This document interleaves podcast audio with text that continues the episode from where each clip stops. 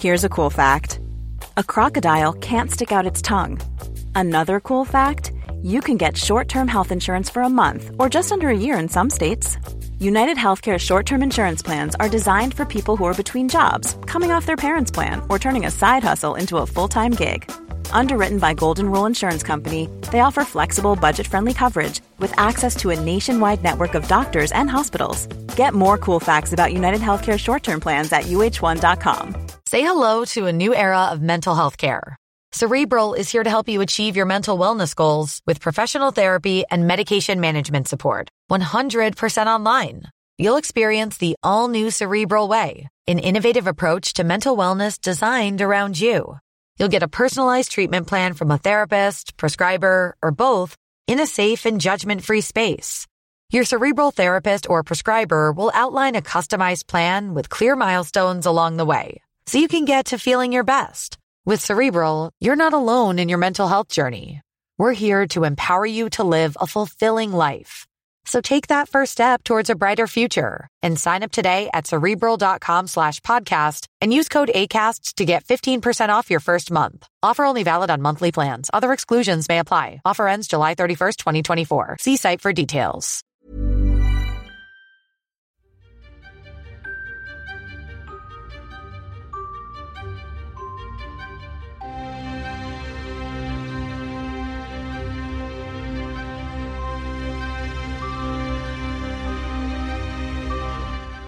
Welcome to Naked Reflections, brought to you from the Woolf Institute. I'm Ed Kessler, and each week I'll be taking an in depth look at the stories reported by our friends over at the Naked Scientists. What does the latest scientific stuff mean for the rest of us? Stay with us and find out. The so called scramble for Africa began in earnest in the 1880s when European powers started competing to extract valuable natural resources like timber and ivory. These days, it's the mineral wealth of the continent that's being pillaged uranium and cobalt, the stuff we need in our mobile phones and electric car batteries. We're calling this episode Conflict Minerals. And it's appropriate that we're making it at the end of Black History Month because Black History matters. Gavin Harper of the University of Birmingham touched on the thorny issue of mineral extraction in the Naked Scientist podcast, Electric Cars Worth the charge? Cobalt largely comes from the Democratic Republic of Congo. The conditions in which it's mined would cause a lot of concern. Children that are working in mining and a sort of unregulated industry that runs alongside the sort of mainstream mining industry. With me to discuss conflict minerals are Peer Schouten, senior researcher at the Danish Institute for International Studies and a specialist in the politics of Central Africa. And Christopher Wadibia, an honorary PhD scholar here at the Woolf Institute, who is researching aspects of religious practice in Nigeria. Peer, Gavin Harper was putting it mildly, wasn't he? Give us an impression of this sort of mining in the Congo. Thanks, Ed. I think many people have the image uh, of conflict minerals in mind, and, and they think about near slavery like conditions brutal warlords, perhaps. Uh, now, in my experience, things usually work a bit different. Uh, for 10 years, we've tried to map the links between conflict and minerals in, in Congo. And what did we find? I think that only about a third of artisanal mines has any armed presence. And if it is the case, most of it will involve the Congolese army and not rebels. What do we mean when we say artisanal mining? What, what does it actually entail? I think it means that they rely on, on little technology, which is, after all, uh, quite expensive, and instead use a lot of manpower and rudimentary tools in most of these mines. Now, the advantage is, of course, that this kind of mining absorbs a lot of people, and it does provide a modest income for literally a million Congolese and their dependents, of course. Now, obviously, this makes for hard work and it takes tough people. I think in Congo, too, artisanal miners are tough people. They live in very rudimentary conditions and often have a very short time frame. You know, having spent a lot of time in Congo, I can get wary about the kind of child labor uh, question because obviously, we don't want our phone to pay for child labor, but women and kids who don't work in mines, but for instance in farming, also break their backs. So, so what is then at stake in the focus on child mining? Uh, is it our conscious or is it social uh, economic conditions in the Congo? Christopher. I would say that the the juxtaposition of conscious and the um, the economic considerations. I think that's one of the central uh, juxtapositions of importance when you look at this issue of, of conflict minerals and conflict resources, generally speaking. I think it's also important, and you highlighted this, that we place as central the perspective of the, the local indigenous actors. You, you touch about the um, the children and the and the families and the mothers who, if they're not able to work in mines, they perhaps have to go to work on the farm. I think it's important that we that we privilege the right set of actors when it comes to this kind of con- conversation because I, I, I don't want to engage or, or allow for this this place perhaps of this kind of neo-colonial thinking that privileges global north perspectives when at the end of the day we are we are really bystanders that um, are kind of benefiting comprehensively from the uh, this situation. So I think just as, as a quick point, it's it's centrally important to privilege the experiences, the, the economic situation of, of local indigenous actors who, at the end of the day, they are they are the on the front lines of this issue. But should we simply observe? I mean, is that what you're saying, Christopher? We should simply observe and see what kind of, to put it bluntly, exploitation is going on and allow that sort of um, damage to happen locally? Well, I think the first question that comes to mind is who is we in this situation? Who is we?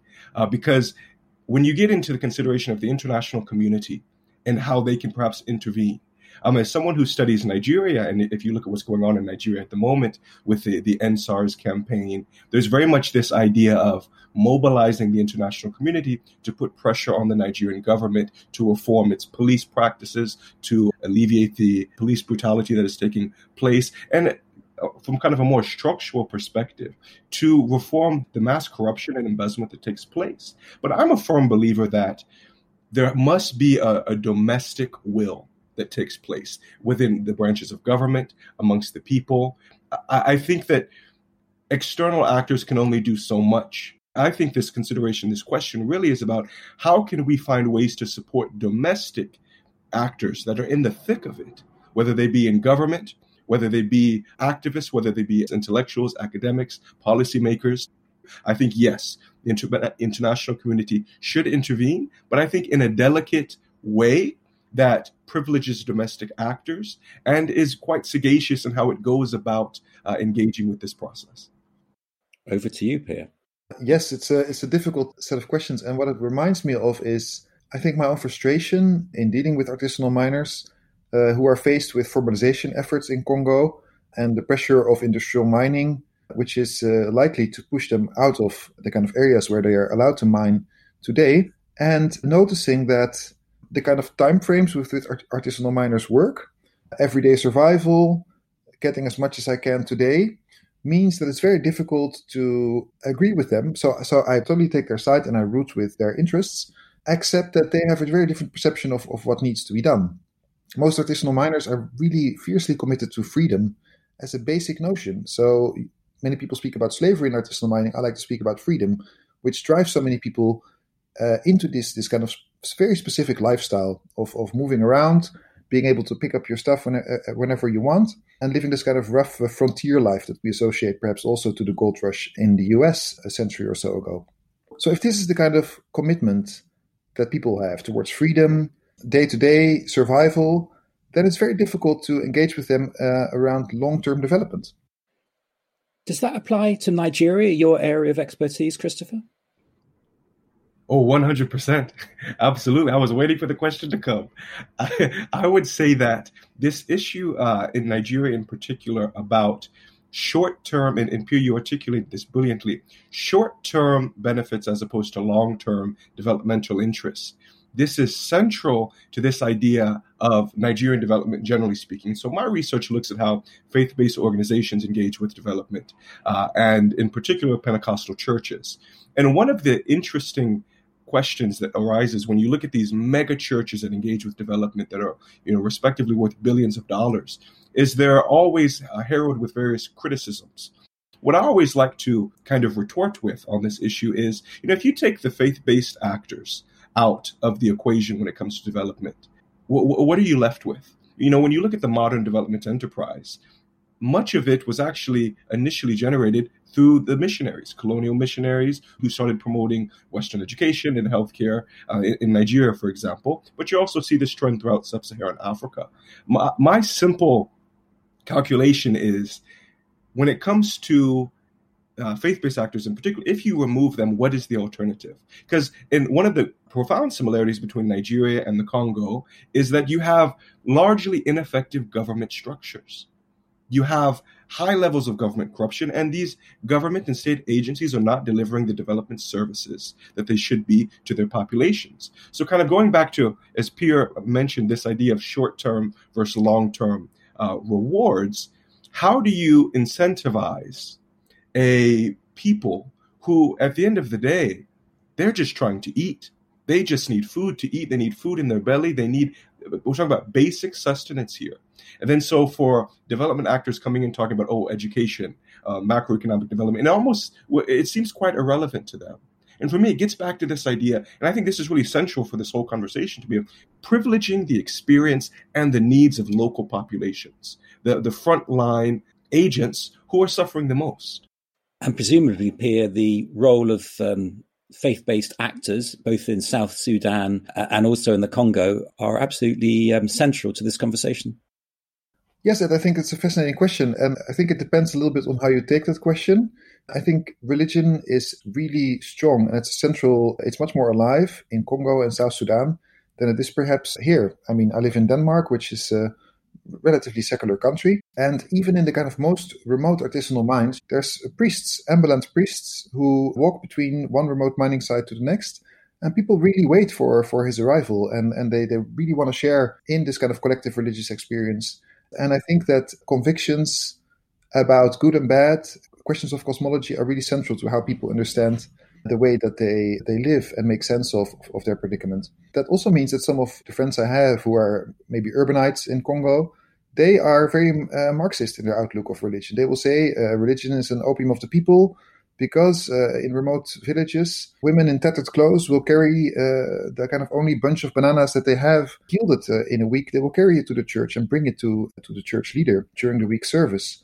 And it is true that in many special rural areas in, in Congo, people affiliated to the church behave like uh, other local elites would, in the sense that they say that the love of God goes through my pocket, that you have to contribute in monetary terms to the church for to get God's uh, sense. So you see many of these kind of, uh, of, of situations happening. Well, I suppose that's the um, prosperity gospel um, logic, isn't it? Um, which is uh, not uncommon in, in the Pentecostal churches, both here and in the UK and, and overseas as well. Let's move on from the faith actors um, and the need to let local actors as well manage the issue. But what should we in the West be doing? Um, I mean, are we simply outsourcing damage um, caused by these developing technologies here? Oh, absolutely. And I think you really nail it there. There's a lot of talk, for instance, about uh, the green transition and how uh, a transition to low carbon technologies would, in fact, make us dependent on rare or critical minerals uh, that are sourced from largely unstable countries, really.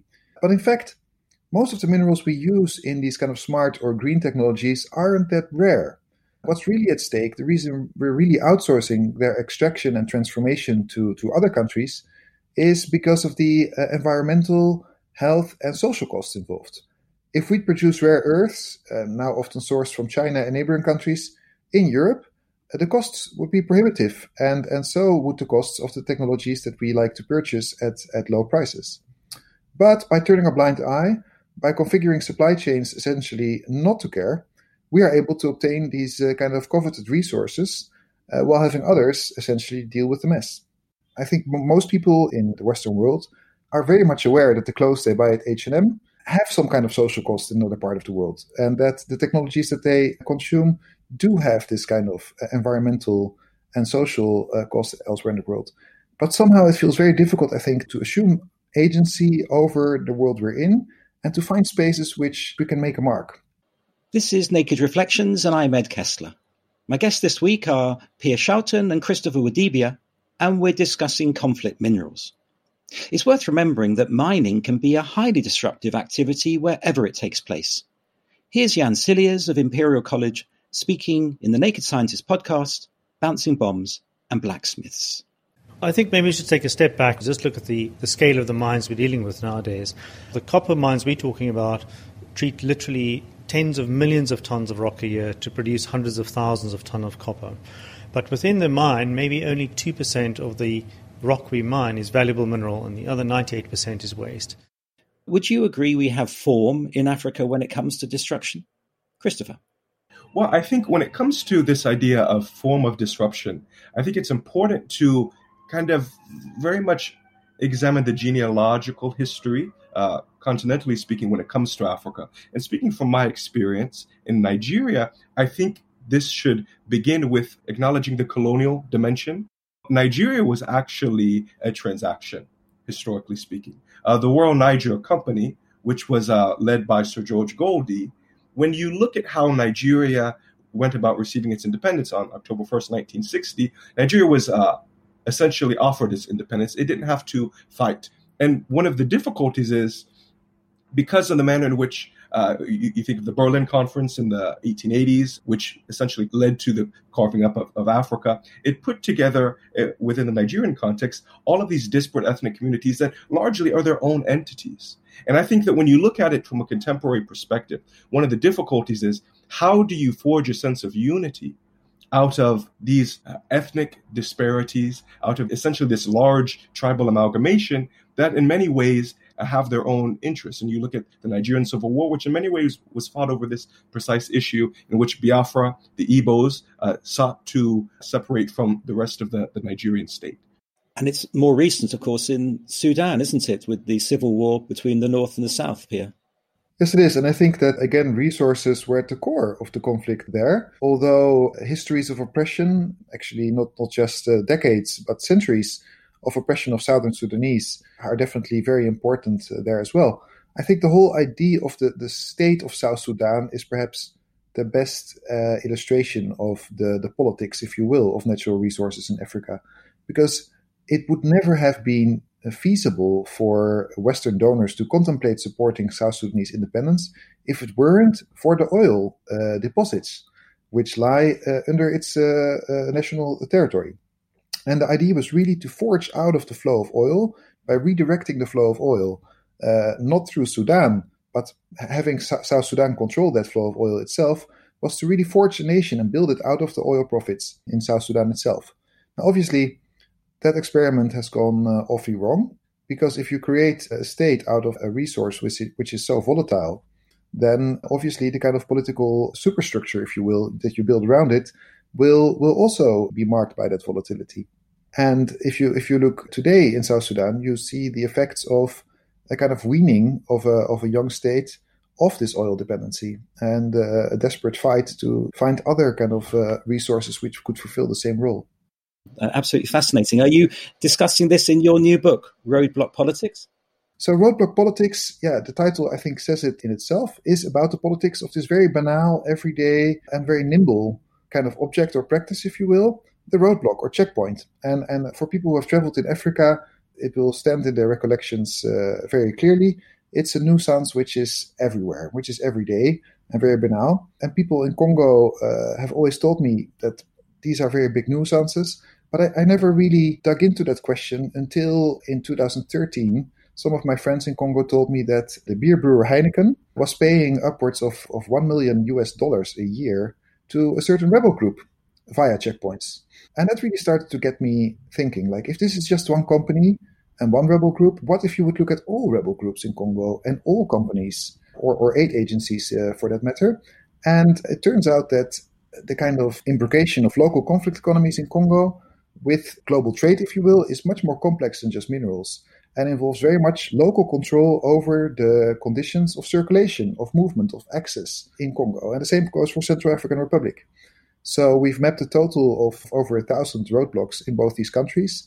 And the book is really an effort to come to terms with the importance of control over circulation in places where control over territory and people is just simply not so feasible. And you see that actually going back in history that before colonial regimes took over these places, uh, African uh, communities forged power and, and polities out of the possibility to uh, disrupt trade routes. it was like one of the key premises of state formation in Africa. And the management of people is something that you've looked at, Christopher, as well, in terms of how companies, mining companies, and others actually, if not control, then house their workers. So I remember when I was um, doing my, some research in, in, Nigeria and I was in the Lagos area, I remember being around the Lekki uh, region, which is actually where a lot of these protests uh, at the moment are going on regarding the EndSARS campaign and, and what have you. And I remember going by the Chevron headquarters. And what's fascinating is just outside the Chevron headquarters, you see thousands of indigent Nigerians. But then once you go onto the comprehensively demarcated and uh, securitized uh, campus of Chevron, one of the first things that I noticed when I got onto the campus was you see, you know, little Caucasian children playing in the street, and you feel like you're in a different country. Chevron, for example, they have their own medical facilities, they have their own security apparatuses, and you very much feel like you're you're in a different state. And so I think some uh, additional questions here that immediately rise are the question of capitalism and the question of extraction. And you look at how this interplay of these multinational, capitalistically inclined corporations are engaging with Africa, and how essentially they're allowed and a- enabled to build their own states within these African states in order to facilitate these processes of extraction, um, which largely have to do with conflict resources. Um, oil in Nigeria, of course, is the supreme conflict resource because it is responsible for between 80 and 90 percent of the Nigerian economy. In addition to that, uh, an important question is what are the responsibilities of these uh, these oil companies, these multinational corporations that are so rooted in these communities perhaps when they cause difficulties and, and they have negative uh, repercussions. So you look at oil spills in Nigeria, and you look at Shell in that um, that that kind of history. In 2013, there was a very high profile case that went uh, to uh, the Netherlands in The Hague regarding Shell, in which there were five claims brought against Shell by in, in the Niger Delta region in Nigeria, and all four of those claims were dismissed, but the fifth one was granted, and so there was some sort of compensation issued to residents of the Niger Delta. But what's fascinating about this is that the Niger Delta residents and the activists that helped to support and make sure that their, their claim received popular attention, they couldn't trust the Nigerian legal system. So they had to take this to Europe. They had to take it to The Hague. And I think this also highlights the importance of making or ensuring that legal institutions, political, economic institutions function at a, I would argue, a, a commonly suitable level globally. Earlier, you touched on this question of in the West, what are we supposed to do? Are we supposed to just stand to the side? And what I would do actually is highlight the UN Global Compact, which is basically this idea of business uh, all around the world needs to be socially mindful business. And I think actually one of the great contributions that the West can can make is in facilitating this global rebranding of business practices. Um, and of course, that must include the global south, but ensuring that all business that is done is socially mindful. For every barrel that is mined of oil in Nigeria, a kid needs to be sent to school and it needs to be a quality education that they receive. I think there needs to be some sort of equity when it comes to um, how we engage with business going forward. Peer, would you agree with that? I think it's a it's a really fascinating conundrum, and uh, I, am actually very happy to to fully disagree with Chris because I think one of the basic premises of the kind of global extractive order that we're seeing uh, in the world is going against the very grain of this of the social compact. And the social compact is basically not much more than blue washing because companies will never be held to account, and and they can't. I mean, as I pointed out before the break, the kind of regulations and requirements to mining that we have developed uh, to protect workers and the environment in the West mean that it's nearly uh, impossible to make a profit out of mining uh, there. And as Timothy Mitchell has pointed out, uh, miners historically also formed very troublesome political forces that were able to exert political pressures because they could disrupt the flow of minerals. Now, to work around these issues, we have manufactured uh, a system, I think, that relies on global supply chains and entailing that places are inserted into this kind of global economy based on uh, a comparative advantage, if you will. And uh, in technology and energy supply chains, poor countries willing to forego regulations and forego these kind of developmental uh, these developmental pacts, if you will, have the comparative advantage of willing to sacrifice people and the environment for uh, the kind of short and medium term gains associated to mining. Nonetheless, I mean, mining is still significant for, for countries like Australia. But I think the bigger question is is mining or the extraction of oil per definition destructive?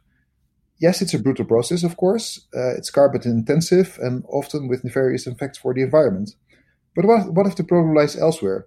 What if what is at stake here isn't perhaps so much the technical side, uh, but the way in which our global economy primes us to expect cheap technologies and to replace them at an extraordinary rate all the time, thus raising this kind of virtual unlimited demand for unregulated extraction? Chris, would you like to come back on that? Oh, 100%. And I, and I thank you very much, Pierre, because I think you raised some very important points about the manner in which, even yes, the, the UN Global Compact has been issued, but to what extent is it being followed? Uh, to what extent is there enforcement power? My priority uh, as a scholar and, and, and, as, a, as a reformer, perhaps, is working within the systems that are in place to promote increasing levels of sustainability. Yes, you're 100% right to argue that a lot of these corporations, they have so much money, they have so much power and influence that they can just circumvent this red tape that has no enforcement, no power to make sure that they actually engage with these ideas promoted by the UN Global Compact. But I would actually argue that a number of these corporations and these these actors, the churches that I study, these are corporations.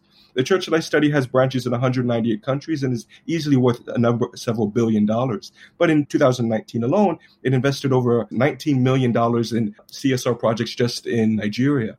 And it is doing its bit to engage, but at the same time I think this brings up this issue of mandates what are the mandates of these actors that we're talking to? A corporation such as Shell, their mandate is, I would pump, one would probably argue to to bring in revenue for their shareholders. I get that. Just like uh, the state as a as a corporation itself, its mandate is to promote the welfare and interests of its citizens. The churches that I study, their mandates are to evangelize.